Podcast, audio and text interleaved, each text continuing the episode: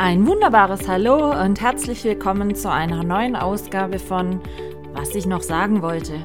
Es gibt mal wieder einiges zu berichten aus meinem nicht immer chaosfreien Alltag, also lehnt euch zurück und ich wünsche euch viel Spaß beim Zuhören. Eure Michaela. Hallo meine Lieben, es ist Samstag. Wir sind mal wieder bei einer neuen Ausgabe meines Podcastes, was ich noch sagen wollte. Und ich habe heute schon wieder einen Gast. Ich war ja jetzt den ganzen Juli nicht alleine. Da war ja der Kevin mein Gast. Und heute habe ich aber einen weiblichen Gast. Nach so vielen Männern muss ich jetzt mal wieder eine Frau hier haben. Und mit dieser Frau äh, verbinde mich sehr viel, sehr lange. Aber das erklären wir euch gleich mal. Ich möchte jetzt mal ein herzliches Hallo nach Freiburg schicken zu der lieben Mone. Eigentlich Simone, aber ich kenne sie mein Leben lang nur als Mone. Hallöchen! Hallo Michi, na, vielen lieben Dank für deine Einladung. Freut mich, dass ja, ich gerne. dabei Weil, sein darf. Ähm, vielleicht ein bisschen was zum Erklären. Mone und ich kennen uns. Mo. Ähm, 20 Jahre. Ich glaube länger. 22, aber pst. 20 hört sich nicht ganz so schlimm an. Ich glaube, es war auf dem 18. Geburtstag vom Stefan. Kann das sein? Nee. Nicht? Olles 18. Ja, also, oh Gott. Ja, also lange. lange. Schon über die Hälfte unseres Hälfte. Lebens. Und wir haben äh, schon viel miteinander durchgemacht, hatten mal zwischendrin eine Weile lang weniger Kontakt, aber eigentlich nie gar keinen Kontakt, oder? Nee. Kontakt war immer. Mehr wurde es dann wieder tatsächlich, ähm, als der Rambo in euer Leben kam. Ja, weil vielleicht mal ähm, eine ganz, ganz große Gemeinsamkeit von Nemone und von mir äh, Mone und ihr Mann sind genauso wie ich Hundehalter. Heute wird es ein bisschen hundelastig in der Folge, weil Mone ist jetzt seit zwei Wochen auch wieder zweifache Hundebesitzerin, so wie ich, auch zwei Rüden. Und ähm, ja, Mone hat sogar, das kann ich an dieser Stelle auch mal erwähnen, 2000, wann war das? 17? Mit dem Elvis die äh, ja. Begleithundeprüfung in Freiburg in der Stadt gelaufen. Also Mone hat sogar schon mit einem meiner Hunde eine Prüfung gelaufen. Ja, und zwar sehr erfolgreich. Ich würde mal sagen, wir haben das Zertifikat abgestaubt hinterher. Ja, also meine Hunde haben, ich bin mit dem Bo nochmal gestartet und sie dann mit dem Elvis und wir haben beide Pokale mitgenommen. Ja. Also glaub, war nicht verkehrt, was wir gemacht haben.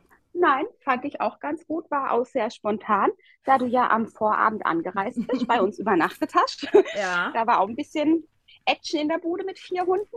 Da war die Möhre noch und der Bruno war klein und ja. ja.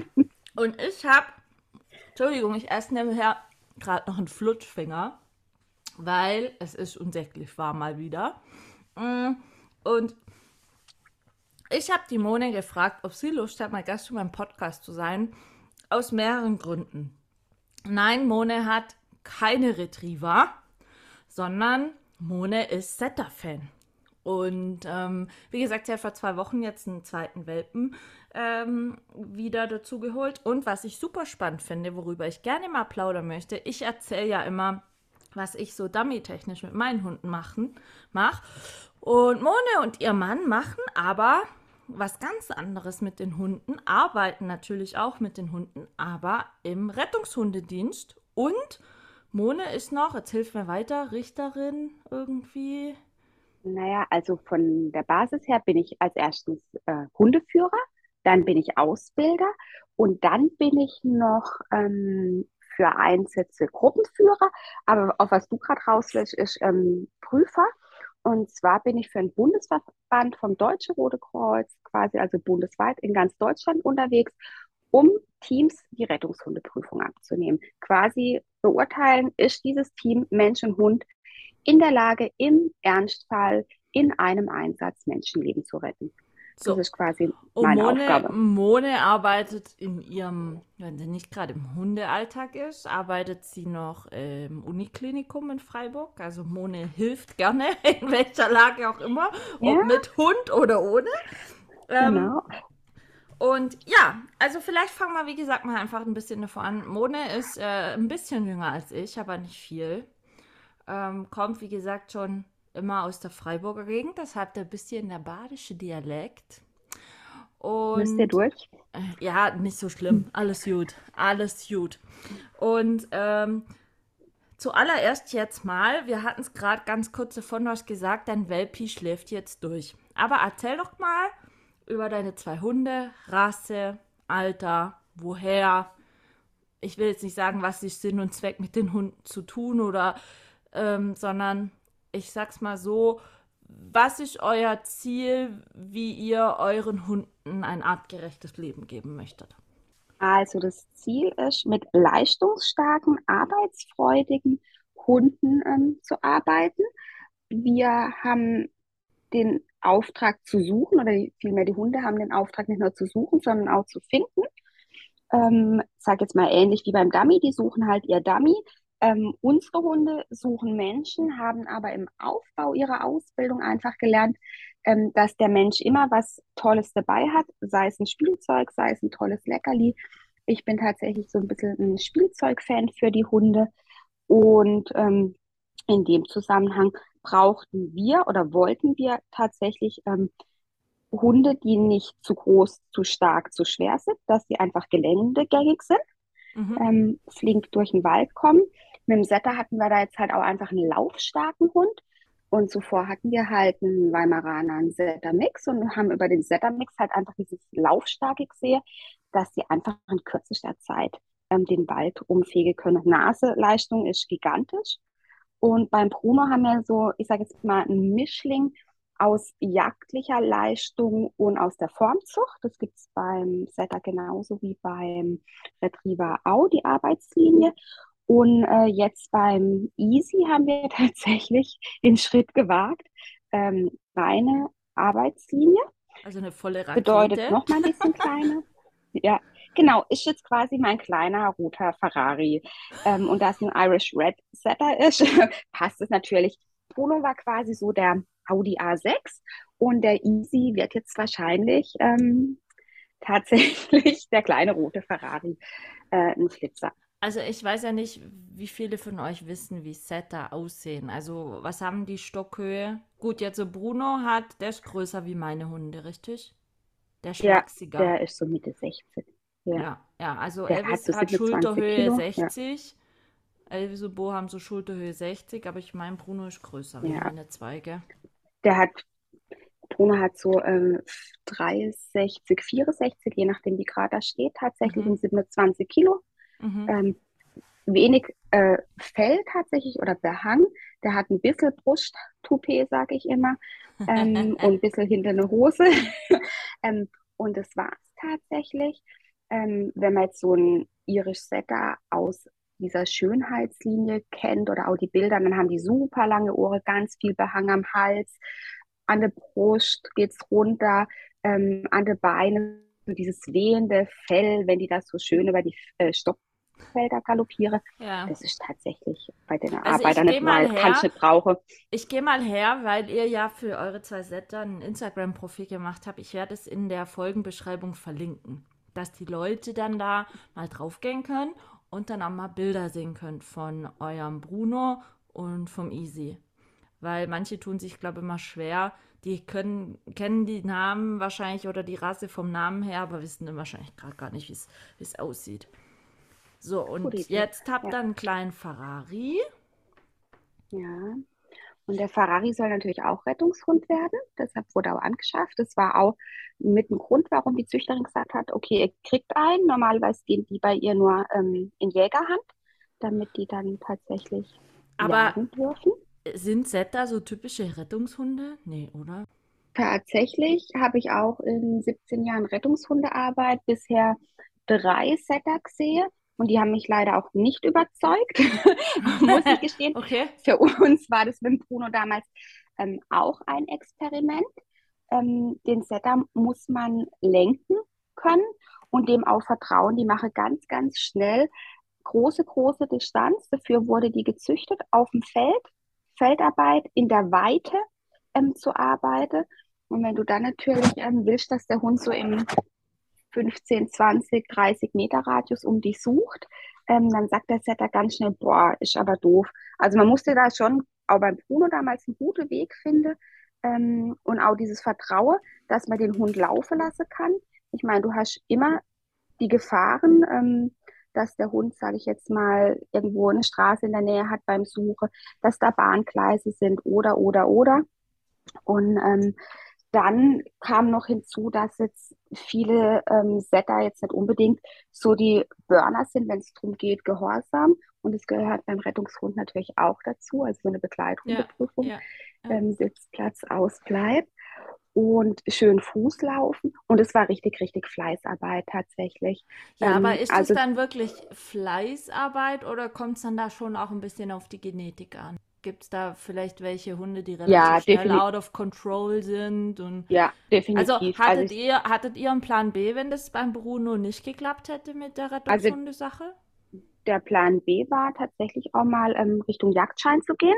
Ich war zwischendurch, als er so ein Jahr alt war, auch mal bei einem Spezialisten für Jagdhunde. Da bin ich von Freiburg nach Frankfurt hochgefahren und habe dann gesagt, äh, schau dir den mal an, wird der was für die Jagd taugen? Ähm, weil ich da tatsächlich so an dem Punkt war, so, puh, das wird, glaube ich, nichts. Du lässt den von der Leine, der nimmt die Nase hoch, der zieht durch, der nimmt noch alles andere mit, was er unterwegs findet. Und ähm, dann hat er sich den tatsächlich mal von vorne bis hinter angeguckt, was die Nasenarbeit angeht. Wir haben Pferde mit dem ausprobiert, ähm, das Apportieren und, und, und, und waren dann am Ende so weit, dass er gesagt hat, ähm, vergiss es, den habt ihr schon versaut auf Mensch. Oh. also gab es dann keinen Plan B mehr. und somit war äh, Plan B hinfällig, weil einfach klar war, ähm, dieser Hund ist schon so fixiert auf Mensch, dass Mensch was Tolles ist, dass menschlicher Geruch ja. ähm, toll ist. Aber der brauchte da in dem Moment dann auch einfach eine ganz klare Linie. Und was hat er dann Jagen, da gemacht? Ähm, also tatsächlich zurückfahren. Einfach Konsequenz? Ganz, ganz, ganz konsequent. Ähm, maximales Verbot mit allem, was mit Wild zu tun hat. Und ich meine, der Hund ist jetzt fünfeinhalb Jahre alt und sowas von Wild rein, also sowohl in Einsätzen als auch im Training. Da rennen Rehe durch den Wald, Hase, Fuchs, Dachs und es ist ihm sowas von egal, weil wir einfach diesen Faktor Mensch nochmal viel interessanter gemacht haben und viel mhm. wichtiger. Und ähm, sobald die Nase halt auch noch hochging Richtung Reh, Fuchs, Hase, war halt ein ganz klares Abbruchssignal da. Okay. Ähm, und das zu unterbinden. Und noch mehr Motivation einfach auf den Mensch mit mehr Futter, mit mehr Spiel, mehr Energie. Und dadurch hat er richtig gut die Kurve gekriegt. Und ja. wie bist du damals zum Rettungshundedienst gekommen? Also ich weiß ja, du hattest ja mal einen Weimaraner, mit dem du sogar Rettungshundestaffel gemacht hast, was ja jetzt auch nicht so die typische Rasse nee. in der Rettungshundearbeit ist. Hattest ja. du, aber war, war dein Weimaraner war der erste, oder? Der Rettung, mit dem du ja. Rettungshundedienst ja. gemacht hast? Und genau. wie bist du da dazu gekommen? Tatsächlich über eine Arbeits Kollegin während meinem FSJ, die mit ihren Hunden Rettungshundearbeit gemacht hat. Okay. Und die gesagt hat, oh, komm mal mit, schau dir das mal an. Wir brauchen immer jemand, der, einen, ähm, der sich versteckt für die Hunde. Und dann bin ich da ein paar Mal mit und fand das ganz spannend. Und mit dem Hintergrund, Menschen zu helfen, Erste Hilfe über den Sanitätsdienst vom ähm, Roten Kreuz, mhm. fand ich das eine mega coole Kombi und bin dann initial als Helfer ohne Hund ähm, zum DRK und habe da angefangen, okay. habe dann meinen damaligen Freund kennengelernt und der hatte Hunde okay. und habe mir damals dann den Weimaraner geholt. Und ja, auch ein Weimaraner ist nicht ganz einfach in der Rettungshundearbeit, weil dieses offen, freundliche hatte der Weimaraner nicht in der Genetik. Ein Weimaraner braucht ihr ja nicht erzählen zum ja. Thema Jagdhunde mit Mannschärfe. ja, ähm, ja. Die sind da natürlich nicht ganz so ähm, freundlich und gehen offen auf jeden zu. Aber du kannst meiner Meinung nach trotzdem jedem Hund ähm, eine Aufgabe beibringen. Ähm, der muss deshalb ja nicht zu 100 Prozent sagen, ich liebe den Mensch. Ja, ähm, aber nein, deine ist Aufgabe ist, geh dahin und wähl. Mach also deinen anderes. Job fertig. Genau, mhm. genau. So ist der Plan. Zu sagen, hey, und beim Weimaraner nochmal mit mehr Konsequenz wie mit einem ähm, Setter, der Menschen sowieso schon toll findet. Da sind die natürlich viel weicher. Ähm, Und mittlerweile siehst du viele Weimaraner in der Rettungshundearbeit, leider, weil viele natürlich hingehen ähm, und sagen, oh, sie finden die Hunde so hübsch, so toll, Ja. äh, sie hätten gerne einen. Und dann kommt der Züchter und sagt, nee, ähm, ist nicht, nur ein Jäger. Ja, aber ich mache Rettungshundearbeit. Und dann kommt halt jemand mit seinem Weimaraner dann zur Rettungshundearbeit. Okay. Und wenn du das jetzt so vergleichen würdest, ich sag jetzt mal dein Weimaraner in der Rettungshundearbeit und Bruno, Boah. was läuft Ähm, besser? Also wer, wer ist, ich will nicht sagen geeigneter, aber Also ambitionierter war auf jeden Fall ähm, der oder ist nach wie vor der Bruno, weil der einfach diese Lauffreude mitbringt. Ne? Die müssen ja innerhalb von kürzester Zeit viele, viele Quadratmeter bis. Quadratkilometer fast, sage ich jetzt mal, ähm, absuche. Und da ist für den Setter halt auch einfach schon dieses Laufen Erfüllung. Der äh, Weimaraner ist nicht der Laufhund. Dann hast du Mhm. ähm, zwar beides Vorstehhunde, die ja, quasi, wenn sie was haben, ähm, verharren. Ähm, das hast du auf jeden Fall. Aber dann kommt die Mannschärfe, also im Weimaraner beizubringen, wir bellen jemand freundlich an und stellen ihn nicht, ist deutlich schwieriger, wie im Setter aus dem Spieltrieb heraus beizubringen, dass er ähm, jemanden anbellen kann und dann noch mehr Spiel bekommt. ja, Das ist definitiv so. okay. Und dein jetziger Mann kam durch dich zur Rettungshundegeschichte, oder? Oder hatte der früher schon mal Hunde oder so, oder? Der Yoshi hatte tatsächlich gar keinen Hundekontakt bis dato. Der ist im Katzenhaushalt groß geworden und ähm, hat dann durch mich mit der Möhre und dem Max damals halt gut erzogene Rettungshunde kennengelernt. Und Rettungshundearbeit ist halt einfach richtig zeitintensiv. Das ist ein Hobby 24/7, gerade Wie oft Einsätze. trainiert ihr? Naja, wir trainieren nur, in Anführungszeichen nur zweimal die Woche, aber Einsätze sind halt zu jeder Tages- und Nachtzeit, egal ob Feiertag, Sonntag, äh, Wochentag. Und dadurch wird es halt zeitintensiv. Und dann hat er gesagt, er macht auch mit und war dann als Helfer ohne Hund dabei. Und ähm, der Bruno war tatsächlich ein großer Wunsch vom Yoshi damals zu sagen, er möchte auch einen eigenen Hund, ähm, mit dem er Rettungshundearbeit macht. Und als wir gesehen haben, dass sich der eigentlich ganz gut macht, haben wir uns auch zügig dazu entschieden, den beide zu führen. Das Ähm, der, klappt? das klappt sehr gut. Ähm, sind immer alle sehr skeptisch, wenn sie hören, oh, zwei Ja, ja, eben. Leute führen Ja. einen Hund. Ähm, ja, äh, es führt auch jeder den Hund anders. Es hat jeder seine anderen Kommandos, muss man tatsächlich so Andere, sagen. komplett andere Kommandos sogar. Ähm, ja, auch andere Rituale. Also ich sage jetzt mal schon, ähm, wir sagen, wenn wir gehorsam laufen, haben wir die Kommandos Sitz, Steh, Platz, Fuß. Ja, ja. Aber ich lege dann zum Beispiel viel mehr Wert auf die Ausführung, auf eine korrektere. Das sind die Jungs ein bisschen, ja, kann man so, Schlampiger. so ein bisschen schlampiger tatsächlich. Und auch im Wald ähm, ist Kommunikation bei uns beide tatsächlich unterschiedlich mit dem Hund. Und er passt sich da richtig gut an. Was wir nicht machen, das ist, wir in einem Training wechseln. Jetzt führe ich und die nächste, im nächsten Durchgang führst du den Hund. Sondern quasi, wenn wir ins Training fahren, ist schon immer so die Absprache, führst du heute, arbeitest du heute mit dem Hund oder ich? Dass es einfach in dem Moment für den Hund ein bisschen entspannter ist. Und so für äh, Prüfungsvorbereitung hatte man es jetzt auch mal so gemacht, dass jeder, sage ich jetzt mal so sechs Wochen vor der Prüfung, nur noch den Hund geführt hat. Okay, okay. Ähm, ja. Ja, und wie, wie ist das jetzt? Jetzt habt ihr ja wieder zwei Hunde. Gut, der, klar, der Easy ist ja jetzt noch Welpe, aber wie wird das dann da künftig dann aufgeteilt werden? Also wir haben jetzt auch vor, dass wir den wieder beide zusammen ausbilden. Ähm, und im Idealfall dann auch so in anderthalb, zwei Jahren, ähm, dass wieder jeder mit dem die Prüfung laufen kann und jeder mit dem dann auch in Einsatz gehen kann. Denn durch das, dass wir halt auch beide Gruppenführer sind, bedeutet dann, wenn Einsätze sind, leitet halt einer von uns die Gruppe oder unsere ähm, Rettungshundestaffel im Einsatz. Sprich, derjenige ist dann halt einfach gebunden und kann nicht suchen.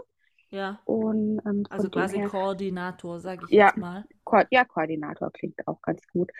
Und ähm, dann kann halt wieder einer koordinieren und der andere kann mit dem Hund laufen, dass die dann auch gearbeitet Wie, wie haben. oft kommt es zu so Einsätzen? Mm, Ich meine, man Also kriegt ich sag ja nie so wirklich viel mit. ja, also Alarmierungen sind, sage ich mal, plus minus so vier bis sieben Stück im Monat. Doch so viel.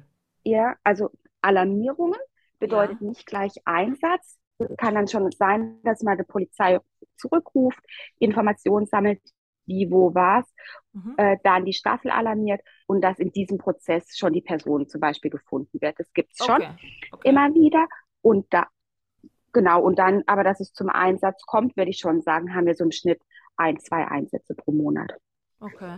Ja. Und, ähm, und dann fahrt ihr dahin mit eurem Hund an Mhm. die, sage ich jetzt mal, abhanden kommen Stelle. Ist das eigentlich dann ähnlich wie Mantrailing? Mm, Mantrailing ist tatsächlich eine andere Suchsparte, funktioniert auch anders. Beim Mantrailing äh, ist der Hund äh, im Geschirr und an einer langen Leine und die, der Hund sucht den Individualgeruch, sprich, der benötigt von der vermissten Person einen Gegenstand, zum Beispiel ein Kleidungsstück, T-Shirt, äh, Handschuh, irgendwas, was die Person anhatte oder in der Hand hatte, um Mhm. daran zu riechen Ja. und dann diese Spur zu finden und zu folgen. Und der Mantrailer läuft im Idealfall genau den Weg, den die vermisste Person gelaufen ist. Der Okay. So Ja. wie es Bruno ist, Ja. der sucht menschlichen Geruch und nicht Also jetzt nicht individuell. Der spezifiziert, sucht jeden Mensch. egal wer. genau, egal wer. Kann zum Beispiel auch passieren, ähm, dass so ein Hund ähm, jemand anderen findet, jemand, den wir gar nicht suchen, weil der sich jetzt zum Beispiel gerade, sage ich jetzt mal, am äh, Waldrand an die Wiese in Schatten gelegt hat und ist da eingeschlafen und liegt da noch. Und den suchen wir nicht, aber das ist halt ein Mensch und den findet der Hund. Und dann Ah, okay. äh, zeigt er den genauso an. Das würde der Mantrailer nie machen, weil der ja nicht den Auftrag hat, Person, Okay. Ja, ja. diese Person zu suchen, sondern eine ganz Eine bestimmte. spezielle. Okay, verstehe, verstehe. Aber Ja. dann tut ihr euch an sich theoretisch schwer, sag ich jetzt mal, wenn jemand gesucht wird, wo man zuletzt in einem belebten Park gesehen hat, zum Beispiel. Genau, also im Park in einem belebten ist tatsächlich sinnvoller, ähm, einen Mantrailer anzusetzen, Mhm. Ach so, der das dann wird je Fall individuell abgewogen Genau. dann? Ja, genau. Ah, Deshalb okay. telefonierst du als Einsatzleiter mit der Polizei, wenn der Melder runtergeht und holst erstmal die Infos rein. Bin ich in der Innenstadt, weil aus dem Altenheim jemand weg ist? Ja. Ähm, haben wir ein Auto gefunden auf einem Wanderparkplatz außerhalb? Haben wir zum Beispiel ein Kind, was von einem Ferienzelt, Camp weg ist, sowas. Und da musst du ganz individuell entscheiden, brauche ich Mantrailer, brauche ich viele Mantrailer, weil es zum Beispiel auch einfach richtig heiß aktuell ist und die Hunde schnell erschöpft sind.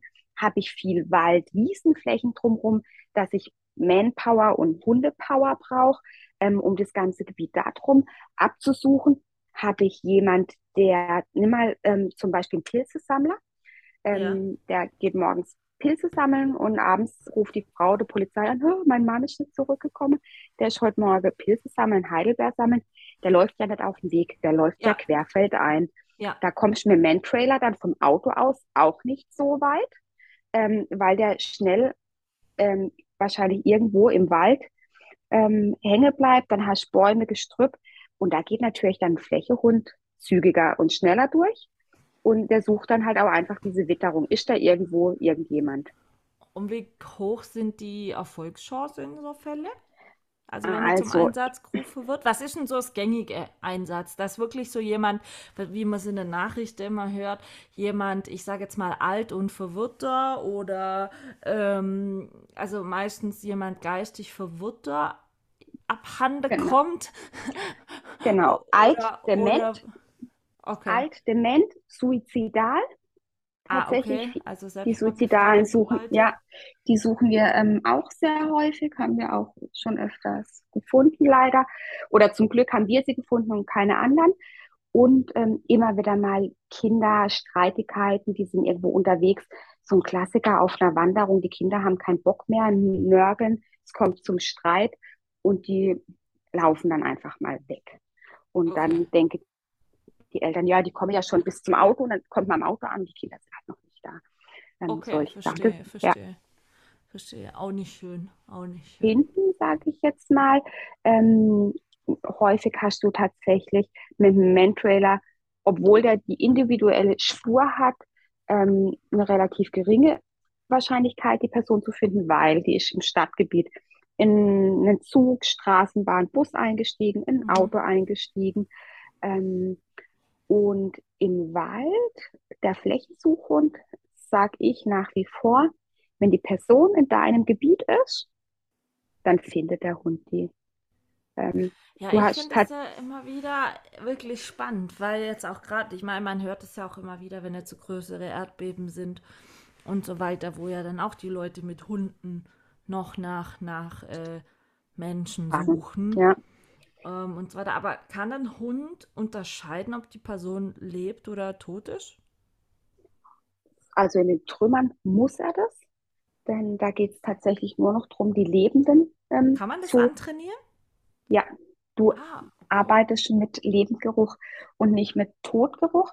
In der Fläche hatten wir jetzt im Februar mit Bruno ja auch einen Fund äh, von einer suizidalen Person ähm, und der Bruno hat die auch angezeigt, ähm, weil es einfach noch dieses Muster Mensch für Aber ihn der, war. der war schon verstorben, der Mensch. Der war schon verto äh, ver vertodet. Ja, der Unfall. Ja, Nein, der hatte sich schon das nein, Leben genommen. ja, genau, der hatte sich schon ähm, das Leben genommen und war tot. Und es war kalt, Winter, Schnee, Mhm. sprich äh, dieser Verwesungsgeruch, ähm, dieser Prozess, Prozess ist dann einfach langsamer fortgeschritten, also roch es für den Hund tatsächlich noch nach Mensch.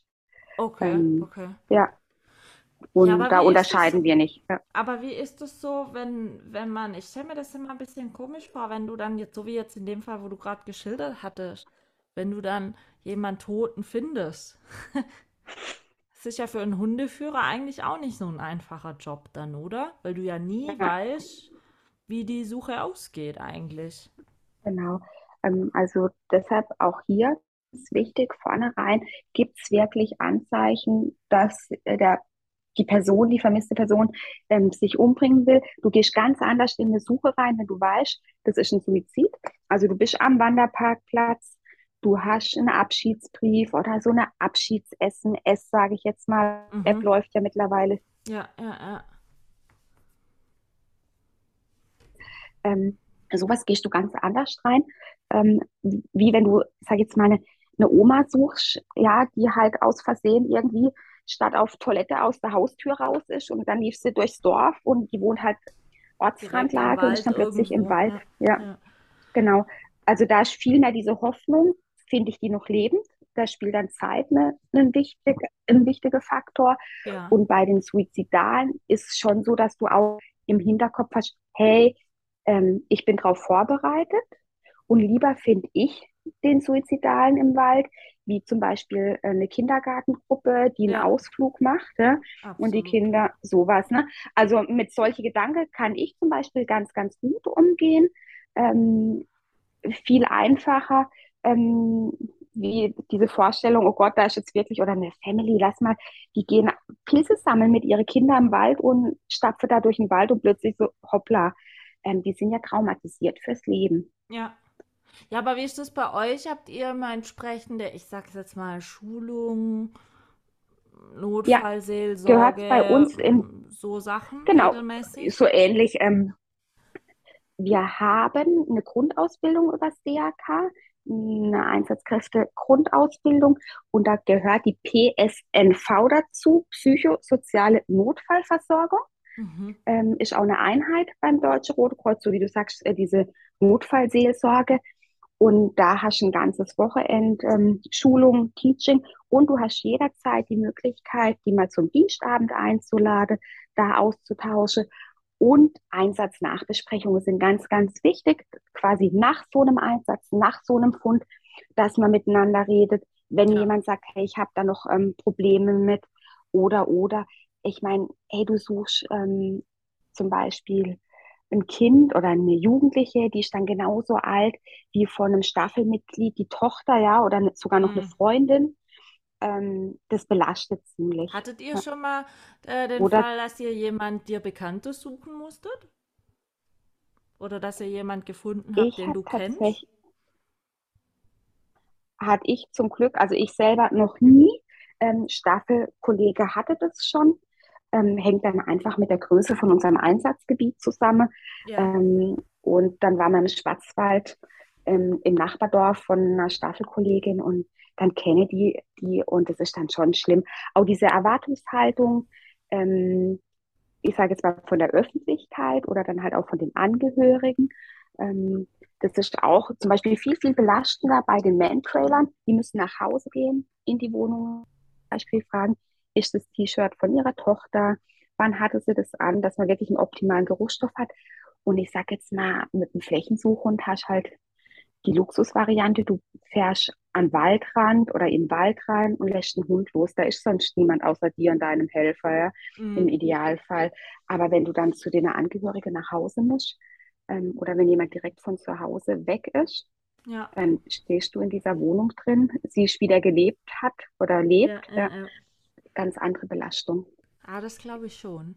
Aber ähm, macht es, ich, das klingt jetzt blöd, wenn ich so blöd frage. Also ich zum Beispiel muss ehrlich sagen, für mich wäre Rettungshundedienst nichts.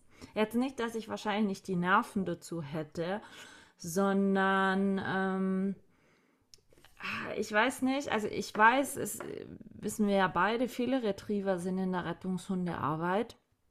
Ja. Und ich denke, die sind auch gut dafür geeignet, je nachdem, ob es Arbeitslinien sind, einen guten Will to Please haben und so weiter.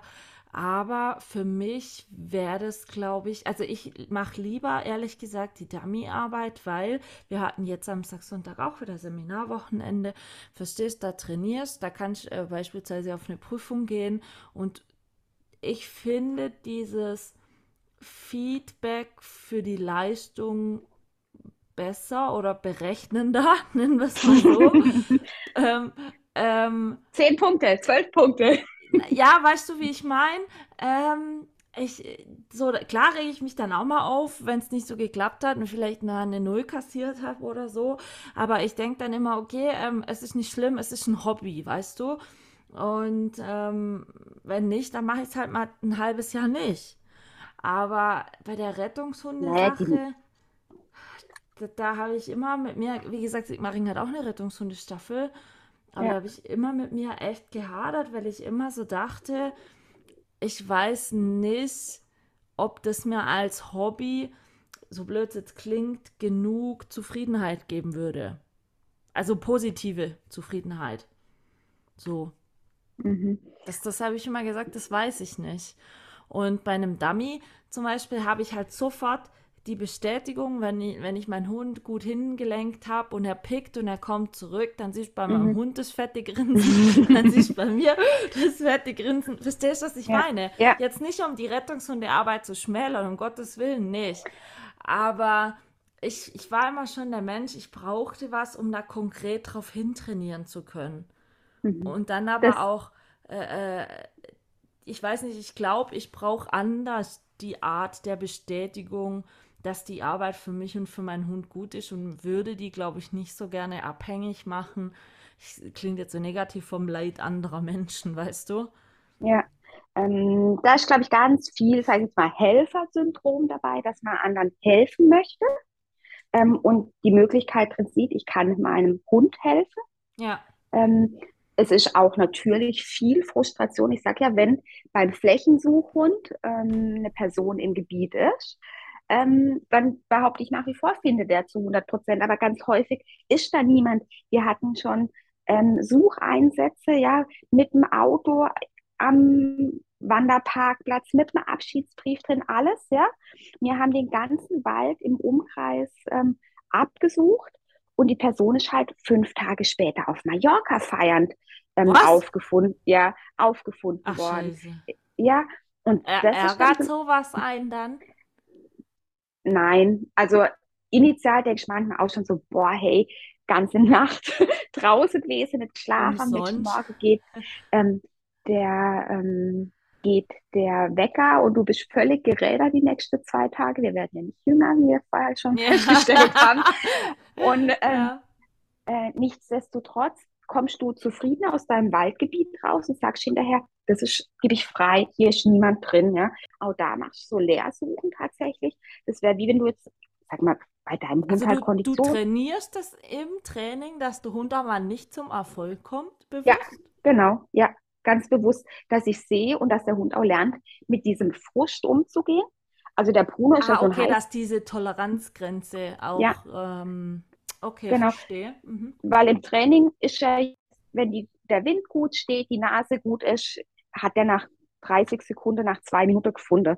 Äh, Ja, Im Einsatz ist ja niemand drin, also suchst du ja viel detaillierter, genauer mit dem Hund und dann geht so eine Suche halt schon mal 30 Minuten, 40 Minuten oder eine Stunde, ja. Und da ja, muss der ja. Hund dann halt lernen, Tempo rauszunehmen. Der Bruno hat es als fertig gebracht, oh, hier ist nichts. Dann hat er quasi vom fünften Gang in den sechsten Gang geschaltet. Da macht sich ein Hund kaputt, ja. Ja. Auch konditionell. Ähm, und das müssen die lernen. Und deshalb müssen die auch lernen, dass niemand im Gebiet ist und es trotzdem eine tolle Arbeit ist, weil sie in dem Moment mit dir zusammenarbeiten durften, mit Und dir wie, wie suchen. bestätigst du das dann? Ich meine, ansonsten ist ja in der Regel der Fund die Bestätigung, aber wie Ja. bestätigt ihr das dann, dass es trotzdem gute Arbeit war für den Hund? Ich gehe tatsächlich dann hin, äh, nehme ihn raus, Kenndecke aus, die haben ja so eine, ähm, ich sag jetzt mal wie so eine Ja, so ein Arbeitsoutfit. Arbeitsoutfit, ja, nimm ja, ja, Dresscode, ja. ähm, haben die an, ziehe ich dann aus, hole dem trotzdem seine äh, Bestätigung raus, Spielbild mit dem, ähm, dass der sich quasi selber feiern kann. Und das reicht oder sollte dem Hund reichen. Viele, die gehen hin und schmeißen dann quasi am Ende von ihrer Suche nochmal kurz äh, einen Helfer in den Wald und sagen, ja, versteck dich mal kurz noch für meinen Hund, dass der noch eine Okay. Anzeige hat. Das finde ich Quatsch. Ähm, da bin ich tatsächlich so, dass ein Hund das in der Ausbildung lernen muss, ähm, auch mit diesem Frust umzugehen oder dass es eben kein Frust wird, dass er niemanden findet. Ja, So, okay, und jetzt habt ihr einen Easy, der ist jetzt zehn Wochen, soll ja. Rettungshund werden. Wie muss man sich das vorstellen? Wann fängt man da wie an, so einen Hund anzutrainieren? Ich meine, natürlich, der geht jetzt in die ganz normale Welpenschule, ja auch. Grundgehorsam ist egal, was man mit dem Hund später arbeitet, immer wichtig.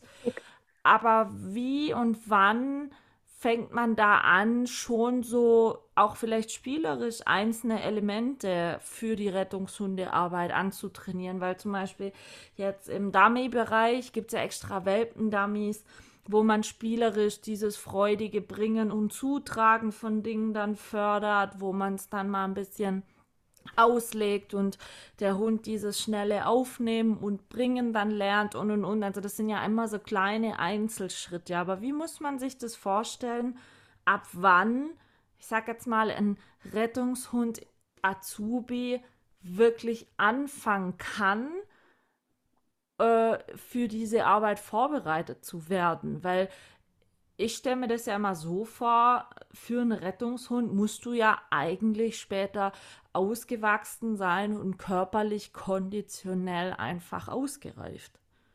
Genau, also ein Rettungshund ist genauso ein Leistungssportler, äh, wie ein Jagdhund auch und muss auf Abruf oder quasi, nicht oder quasi, sondern wenn der Melder geht, einsatzbereit sein. Und ähm, der Easy hatte schon seine erste Einheit Rettungshundetraining, Fängt man das wirklich so früh an? Ja, Und was macht man dann fängt da? man das so früh an. Ähm, ich sage so früh wie möglich. Was haben wir mit dem gemacht? Ähm, da stehen ein paar Leute im Kreis und einer läuft weg, geht in die Knie auf den Boden, hat ein bisschen Futter dabei, hat ein Spieli dabei und fängt jetzt schon spielerisch mit dem Easy an, diese Verknüpfung, hey, Menschen sind cool. Die haben Futter dabei, die haben Spielzeug bei sich. Ähm, und dann spielen die, füttern die ein bisschen, dann steht der wieder auf und dann ist ein anderer aus dem Kreis, paar Meter weg, ruft ihn wieder, geht in die Knie, geht auf den Boden, macht sich interessant, dass dieser Hund jetzt schon mal lernt, Menschen, die am Boden sind, sind die Interessanten. Nicht der Jogger, der vorbeirennt oder der Fahrradfahrer, Ah, okay, sondern wirklich schon dieses, wir nennen es immer ähm, Opferbild. Ähm, ich sage jetzt mal jemand, der durch den Wald spazieren geht, dem geht es ja nicht schlecht, aber wenn da jemand zusammengekauert liegt, Ja, ähm, ja, klar. gestolpert ist, Ja, sowas, das sind für uns klassische Opferbilder, ähm, wobei man nicht Opfer sagen soll, sondern ja, Versteckperson. Ja. Und äh, Ja. das lernt er jetzt quasi schon in der ersten Einheit, die Person am Boden, dass die was Tolles dabei hat. Und da ich ja nicht weiß, wohin die Reise geht, ob Easy eher ein Futterhund ist, also Bestätigung durch Futter, oder äh, eher ein Spielhund wird, kriegt er gerade beides, Beides. angeboten. Okay. Mhm. Genau. Und im Verlauf übernehme ich dann die Ausbildung von dem Hund und gehe hin und ähm, gehe dann weg. Bedeutet, einer von der Hundestaffel hält ihn fest. Ich laufe ein paar Meter weg, leg mich dahin mit ausgestreckter Hand. Da ist sein Leckerli drin. Der kommt zu mir gerannt, legt sich dazu, kriegt sein Leckerli. Ähm, und so baut man das immer weiter auf. Dann geht man fünf Meter weg, zehn Meter, 20 Okay. Meter Mhm. dann gehe ich in den Wald rein und ähm, ich mache tatsächlich die Ausbildung ähm, über die Eigenanzeige. Also das, was der Hund ja später macht, ist eine Person anzeigen durch Verbellen. Das nennt man die Anzeige. Und ich baue das auf über die Eigenanzeige, dass der erstmal lernt, mich anzubellen, denn eine Hemmschwelle, einen Mensch anzubellen, ist beim Hund recht groß. Außer er hat Panik, Angst oder, und stellt die Person. Aber das ist was zum Beispiel, wo ich mich immer wieder frage. gebaut. Also ich und es ist natürlich einfacher, mich ähm, Ja, ja, aber anzuzeigen, ich mich zum zu verbellen. Beispiel, ich zum Beispiel möchte nicht, dass meine Hunde andere Menschen anbellen. So. Einfach, äh, wie gesagt, weil ich das nicht möchte. Klar, ihr braucht es für eure Arbeit. Aber Frage, die ich mich immer wieder frage, ist, kann ein, Men äh, ein Hund jetzt, kann Bruno zum Beispiel, der ausgebildeter, fertiger Rettungshund ist, weiß der, wann es Arbeit ist und er verbellen darf und wann es besser nicht gemacht werden sollte? Oder hast, ziehst du dir da nicht irgendwie, ich nenne es jetzt mal flapsig, einen Kleffer ran?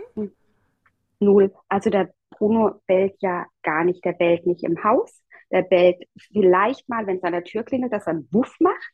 Ja, Ähm, aber ganz klar, also zu Hause war das immer kein Bellen, nein, geh auf deinen Platz, Ruhe. Ähm, und wirklich im Training. Und deshalb auch diese Kenndecke, also hier ähm, ihr Einsatzoutfit, ja. Mit dem der Hund einfach schon lernt, jetzt ist Arbeiten Okay, das ist angesagt. quasi genau das Gleiche, wie wenn ich meine Ritualisiert. Dummy-Weste anziehe, dann Genau. wissen meine Hunde auch, ah, Mutti hat Genau, die tollen jetzt- Säckchen bei. Ah, Genau, und okay. Mama hat die Stiefel an und die Hose und die Jacke und jetzt ist Arbeiten angesagt. Und so tragt nicht nur der Hund oder trägt nicht nur der Hund ähm, seine Einsatzklamotte, sondern ich ja auch. Ich habe ja auch vom Ja, Rotkreuz äh, Jacke, Hose und das ziehe ich auch an. Das sind Rituale, ähm, die von Anfang an ähm, stattfinden, mit dem ersten Training quasi. Hey, die haben schon die Einsatzklamotte an, der Hund jetzt im Spielerischen noch nicht. Ähm, aber äh, das kommt dann immer mehr und immer mehr, dass er weiß, oh, jetzt machen wir dieses Spiel, ich renne dahin und leg mich dahin. Ähm, und irgendwann fängst du mit dem Hund an, dieses Bellen zu üben. Ab wann ist das Ähm, in der Regel? Ähm, viele Hunde äh, bieten es irgendwann an, weil es eine Übersprungshandlung ist. Also Okay. Bellen ist tatsächlich eine Übersprungshandlung vom Hund. Sprich, ich lieg da, das ist jetzt Ach so, und der Hund freut sich dann sowieso wie Jeck, weil er dich gefunden hat, Spiel oder quasi Leckerli dann. und jetzt Ja. gibt's es nicht. Und Ja. dann sagt der Hund, ja, es- ja, ja. Und jetzt gibt es einfach mal nicht. Sprich, ich block das Ganze und dann sagt der Hund im Idealfall irgendwann so, äh, wuff. Und dann kommt der Hallo, erste Wuff raus Wuff, und bestätigt. Keks das- bitte. ja, genau, genau so ungefähr. Und, und da freust du dich natürlich wie Bolle, dass Ja. er, ähm, und dann hast du es tatsächlich ganz, ganz schnell aufgebaut. Und, und Und- wie ist das, wie ist das gegliedert? Ab wann gilt ein Hund als fertiger Rettungs-, also ausgebildet? Gibt es da auch so, dass, oder wie lange dauert die Ausbildung, bis du wirklich sagen kannst, ja, jetzt ist dann der Easy kein Azubi mehr, sondern fertig im Einsatz anwendbar? Genau. Also man sagt immer, so eine Ausbildung geht zwei bis drei Jahre für Mensch und Hund. Ähm, es ist ja nicht nur der Hund, der ausgebildet werden muss, sondern auch der Mensch. Gut, Und aber du bist ja schon ausgebildet, weil es ja Zweithund jetzt oder mehr schon. Also, du bist ja kein Neuling in der Rettungshundestaffel. zusammenwachsen. Das ist Ja. das eine. Gen Mhm. genau, ich bin schon ausgebildet. Ähm, ich sag mal, ähm, anderthalb, zwei Jahre sollte problemlos sein. Bin ich aber immer noch der Meinung, dann ist der Hund nicht einsatzreif, sondern Okay. prüfungsreif. Der kann zur Prüfung gehen. Ähm, die hat eine Untergrenze von 16 Monaten. So alt muss ein Hund sein. dann kannst du mit dem definitiv eine Prüfung laufen. Das wäre, würde ich im Easy wahrscheinlich auch zutrauen. Das habe ich im Bruno damals auch zugetraut.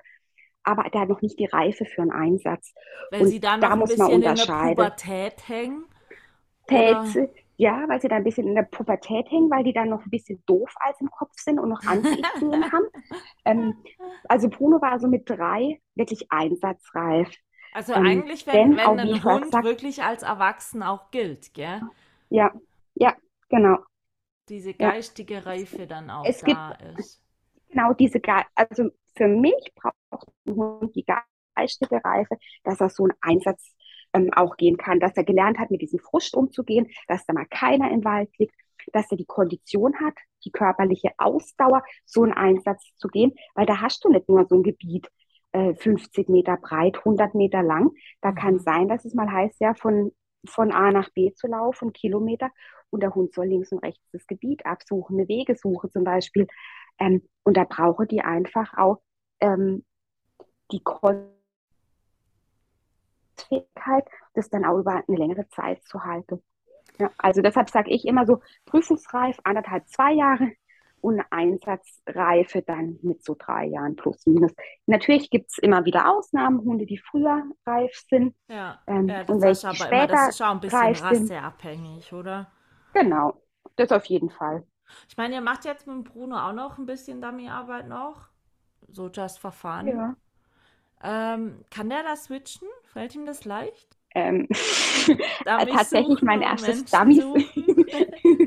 ja, ähm, mein erstes Dummy-Seminar war tatsächlich sehr witzig, weil ähm, vorne jemand stand, macht so brr, brr, ja, klatscht, wirft das, äh, wirft das Dummy, klatscht ähm, und der Bruno wird losgeschickt. Ich hat, er hatte keine Einsatzkleidung an, ich hatte keine Einsatzkleidung an. Ich habe ihn geschickt und was macht er? Hat erstmal die Person angebellt, die da vorne stand und den Dummy geschmissen hat. Und mir so, okay, das müssen wir noch ein bisschen mehr differenzieren. Ähm, und dann sind wir da tatsächlich nochmal ein bisschen raus aus dieser Übung und haben das einfach langsam aufgebaut, dass da vorne jemand steht. Ähm, da siehst du halt einfach diese. Aber ich kann dich beruhigen, es sind, es sind auch immer wieder mhm. Hunde da, die nicht als Rettungshund laufen, die trotzdem auch äh, lieber zum Helfer rennen wie zum Dummy. Gibt's auch. Gibt's immer. Gibt's okay. Immer. Ähm, genau. Und mittlerweile finde ich, kann er das ganz, ganz gut unterscheiden, wann Dummy ist, wobei wir dann tatsächlich auch das ritualisiert haben, dann darf er als Dummy schon an Waldrand tragen oder an die Wiese tragen, dass er da einfach schon mehr aufs Dummy ähm, dann geprägt ist und jetzt sagt, ich muss jetzt auf der Wiese jemanden suchen, der da liegt, mhm. sondern wirklich, ah, wir hatten schon Dummy heute oder jetzt ist Dummy ah, dran. Okay, okay, okay. Ja, das finde ich immer mega spannend, sowas muss ich sagen. So, und jetzt hast du einen kleinen Easy ähm, der übrigens Anmerkung von mir echt aussieht wie ein Arbeitslinien Golden. Entschuldigung, aber es ist so. Es ist so. Jetzt, jetzt warte mal, bis du live siehst und bis er ein bisschen größer ist. Ja, gut, wirklich groß wird der ja nicht, wie du gesagt Nein. hattest. 17 ja. bis 20 Kilo, irgendwas in der Reihe. Ja, ähm, ja das sind dann halt, äh, wahrscheinlich wird da so eine halbe Portion von meinen werden. Wahrscheinlich. Aber ähm, ja, ich finde es trotzdem immer sehr wichtig. Ich bin ja ein, ein, wie du weißt, sind wir ja beide, ein, ein strenger Verfechter von artgerechter Auslastung und Beschäftigung von Arbeitshunden. Weil jetzt gerade zur Corona-Zeit, wir brauchen uns da nicht drüber unterhalten, wie viele haben sich einfach wieder einen Hund unüberlegt angeschafft, äh, sind dann möglich so, dass sie am liebsten nur dreimal zehn Minuten kurz um den Block ein bisschen Bällchen werfen, äh, äh, laufen möchten und dann mehr nicht. Ja, ja. und ähm, ich habe es jetzt wieder gesehen, wie gesagt, wir hatten Samstag, Sonntag hatte ich einen, einen äh, Trainer aus Tschechien da und, und zwei Tage Vollgas arbeiten. Ich meine, Elvis ist sechs, ja, und ähm, Elvis grinst heute noch. Also der ist gerade immer noch so, boah, das war total das tolle Wochenende-Modus, ja. Und, und ähm, ich finde es immer schade, wenn man einfach Hunde hat, die so viel Potenzial bieten. Natürlich, wie gesagt, Bo zum Beispiel, mein älterer Hund ja, ist perfekt für, für Menschenarbeit, wirklich. So, gerade diese ähm, Therapiehunde-Geschichte und so, das ist seine Passion, auch heute mit zehn Jahren noch, ohne Probleme. Der hat eine ganz andere Feinsensorik. Elvis zum Beispiel hat diese Anlage auch, aber nie so ausgeprägt. Deswegen läuft er nach wie vor sehr, sehr viel im Dummy-Sport, weil das einfach sein Ding ist. So Und ich finde es dann immer ein bisschen schwierig, wenn die Leute kategorisieren und äh, gleich sagen, nee, das kann der nicht, dafür ist der nicht gemacht, weil sieht man ja jetzt an dir, du hast einen Setter in der Rettungshundestaffel, du hattest schon Weimaraner in der Rettungshundestaffel, wo auch jeder sagen würde, äh, die sind doch dafür nicht gemacht. Aber wer es nicht versucht, der weiß es nicht. Und ich sage dann immer so, lieber versuche ich was mit meinem Hund und überlege mir dann halt einen Plan B, wie wenn ich gar nichts mache einfach, ja. Und ähm, deswegen, ich bin ehrlich gesagt sehr gespannt, wie der Easy sich entwickelt, weil es ja einfach im Vergleich zum Bruno, wie du vorhin sagtest, der Ferrari ist, also die reine Arbeitslinie, die natürlich mehr Dampf hat und natürlich mehr ähm, Power und Arbeitsambition. Aber ich bin ehrlich gesagt sehr, sehr gespannt, wie sich das dann später mal in der Arbeit unterscheidet. Dass du vielleicht sagst, wow, guck mal, Easy macht das so und so oder bei dem kannst du sogar noch das und das machen. Das wird beim Bruno jetzt aus dem und dem Grund vielleicht nicht gehen. Also da muss ich sagen, da bin ich sehr, sehr wir gespannt. tatsächlich sind wir auch. Ähm, und wir unterhalten uns mal Ende des Jahres nochmal, Mone. Ja, ich glaube auch, dass wir so wahrscheinlich schon plus minus im halben Jahr ähm, da schon viele Unterschiede sehen werden, bin ich mir ganz, ganz sicher. Ähm, aber das ist ja eigentlich drauf, auch gut, dann ähm, vergleichst die Hunde nicht so dolle, oder? Nee, ja. Wollte ich auch nie. Ähm, bisher hatte ich ja immer durchgewechselt. Ich hatte ähm, nie Hunde der gleichen Rasse. Das ist jetzt tatsächlich auch das erste Mal. Ähm, und das kriegt man ja ganz viel mit, dass die Leute ihren Hund mit dem Alten, mit dem Verstorbenen vergleichen und so. Auf sowas habe ich ähm, gar keine Lust. Jeder Hund ist eigen, jeder Hund ist neu, bringt neue Aufgaben, Schwierigkeiten, ähm, aber vielleicht auch Leichtigkeiten mit. Und von dem her, wir freuen uns einfach mega auf die Arbeit mit dem Easy hoffen, es wird easy. Dasselbe, ja, ich sag dir auch, ich habe meinen jüngeren Hund Elvis genannt, äh, wie der Rockstar und der hat manchmal mich und meine Nerven bisher doch schon ordentlich gerockt. Also muss man sagen. Also wenn der Name Programm ist, hoffe ich sehr, dass der Easy wirklich easy zu handeln wird. Und, und gut sein wird. Aber wir müssen uns ohne Witz mal irgendwie vielleicht Anfang vom nächsten Jahr nochmal so unterhalten und so ein, ein, ein Halbjahres später Fazit ziehen. Ich hoffe, dass ich den jungen Mann dann bis dahin auch mal gesehen habe. Bruno und äh, meine zwei Rüden, die können leider nicht so dicke miteinander. Das sind dann halt einfach drei unkastrierte Jungs, die da ein bisschen sich jeder selber für zu wichtig hält. Ähm, ja, da hat halt jeder seine Lederwäsche an, gell? Ja. Mit seinem Moped. Ja, das ist so. Nein. Ähm. Gang. Aber ähm, nein, äh, wer weiß, äh, vielleicht, wie gesagt, also Mone du kannst gerne mal wieder bei mir mit zu einer Prüfung gehen, so ist nicht. äh, du, Michi, würdest du so im Jahr mit dem Easy vielleicht äh, die Begleithundeprüfung laufen? Ja, ich mache ich sehr gerne. Begleithundeprüfung laufe ich ohne Witz wirklich super gerne. Das war immer schon so. Aber zumal man muss ganz ehrlich dazu sagen, und äh, ich denke, da kannst du mich bestätigen, Mone, ähm, manchmal ist das gar nicht so verkehrt, wenn jemand ich will jetzt nicht sagen Fremder, aber jemand anders mit dem Hund die Prüfung läuft, weil erfahrungsgemäß, wenn der Hund die Person vielleicht schon vom Sehen her kennt, also wenn es jetzt keine total fremde Person ist, dann finde ich, laufen die Hunde manchmal besser. Weil sie ja. dem Menschen ja. dann doch mehr sie gefallen wollen. Und ja. sowas ist dann also ein Hund Prüfung sehr, sehr gut, wenn du da einen Hund zeigen musst, der sauber Fuß läuft, der dich während dem Fußlauf noch anhimmelt, ja, dann ist es immer besser, wenn, wenn eine gute Freundin oder jemand Bekanntes mit dem Hund läuft, weil der in der Regel der Hund schöner läuft, wenn er bei dir selber läuft. Das sieht man tatsächlich, gerade die Hunde mit dem Will to Please, ähm, die sagen dann natürlich bei jedem Fremden, zumal wenn die Person einen Hund auch führen kann, das finde ich immer ganz wichtig. Ja, ähm, also wenn die Hunde gleich merken, okay, äh, ich kann die Person nicht auf den Arm nehmen, die hat schon ein bisschen Ahnung von dem, was sie tut. Also das ist schon so dann sieht man das tatsächlich, dass die ganz anständig mitlaufen und sagen, hey, coole Sache neben dir. Ach, mit dir mache ich das gerne. Ich finde doch ja. toll. Findest du mich nicht auch toll? Ja. ja da, Bin da ich nicht ein cooler Rockstar? Schon. Ja, da ist es dann schon so. Also ich muss, ich muss ehrlich sagen, es war nicht das Schlechteste. Zumal ja jeder, der da dabei war, von den anderen Teilnehmern, auch von den Richtern gesagt hat, wie jetzt läuft die mit deinem Hund? Sag ich, ja, warum denn nicht? Ja, manches funktioniert. Ja, ein Scheiße, sag besser funktioniert wie bei mir und beim Bo. Aber ist halt so.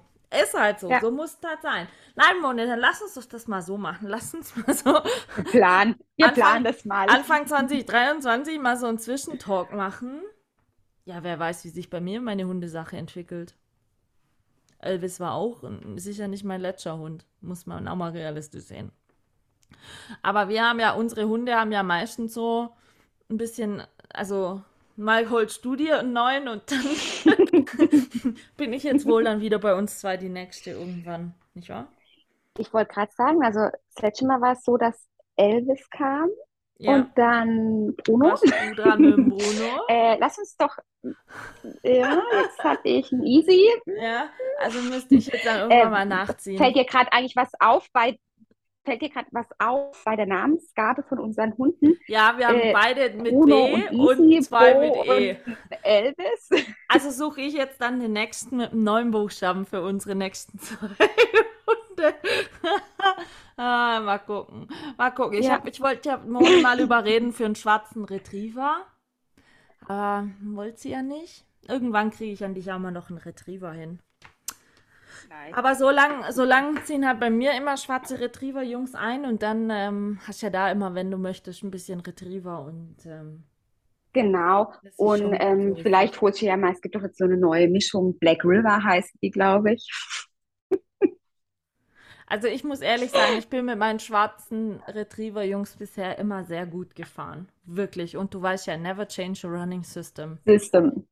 Ja, Und, deshalb haben wir äh, gedacht, Setter lief deswegen jetzt ganz bist du gut. wahrscheinlich jetzt auch bei Setter erstmal. da hängen geblieben. Ja, genau. Also ich werde euch auf alle Fälle in der Folgenbeschreibung mal das Profil von der Mone beziehungsweise den zwei netten Settern vom Kaiserstuhl verlinken. Und äh, ich gebe euch echt einen Tipp, schaut mal rein, weil der Kleine ist wirklich ein zuckersüßer Fratz. Und Welpenbilder lösen ja immer so Zuckerschucke aus. Und es ist tatsächlich so. Und äh, wer auch der Meinung ist, dass er aussieht wie ein kleiner Arbeitslinien Golden Retriever, darf das gerne auch mal kommentieren, weil Moni sagt immer, hey, aber das Hey. ist tatsächlich so. Es ist Naja. tatsächlich so. Der Setter ist ja auch im Retriever eingekreuzt vor vielen, vielen hundert Jahren. Oh ja, lange Zeit ist her. Lange Mhm. Zeit ist her. Also von daher sind wir auch über unsere Hunde verbunden. Wie immer halt. Wie Mone, immer halt. ich danke dir recht herzlich für dieses super interessante Gespräch. Für Gerne, diese gerne. Podcast-Folge. Wie gesagt, wir werden uns ähm, im Januar 2023 sprechen wir uns nochmal. Will ich auch schon früher. Wenn dann vielleicht eine Mone sagt, oh, hey, der ist voll pubertär, oh, der ist gerade voll anstrengend, oh, ich hätte gerade einen Setter abzugeben, wer möchte, dann kommt eigentlich die Spaßphase, wie ich sie mal nenne, oder die hormonelle Selbstfindungsphase beim Hund. Und dann können wir uns da gerne drüber unterhalten. Aber nein, wir können auch gerne vorher irgendwann mal wieder drüber unterhalten. Ich finde es nämlich, wie gesagt, super spannend mit der ganzen Hundearbeit. Und ich kann es halt nur aus Sicht einer Dummyarbeit oder eines äh, ausgebildeten Therapiehundes erzählen. Aber Rettungshundestaffel ist ja einfach auch immer wieder präsent und ähm, gibt es ja auch sehr häufig. Aber ähm, so sind wir jetzt alle mal ein bisschen weiter gebildet, sage ich jetzt mal. Und können wir gerne wieder machen. Also, meine Lieben, ich hoffe, ihr hattet so viel Spaß wie ich. Mone, ich danke dir, schick dir liebe Grüße nach Freiburg. Und ich wünsche euch schon mal ein schönes Wochenende. Tschüssi! Ciao, macht's gut.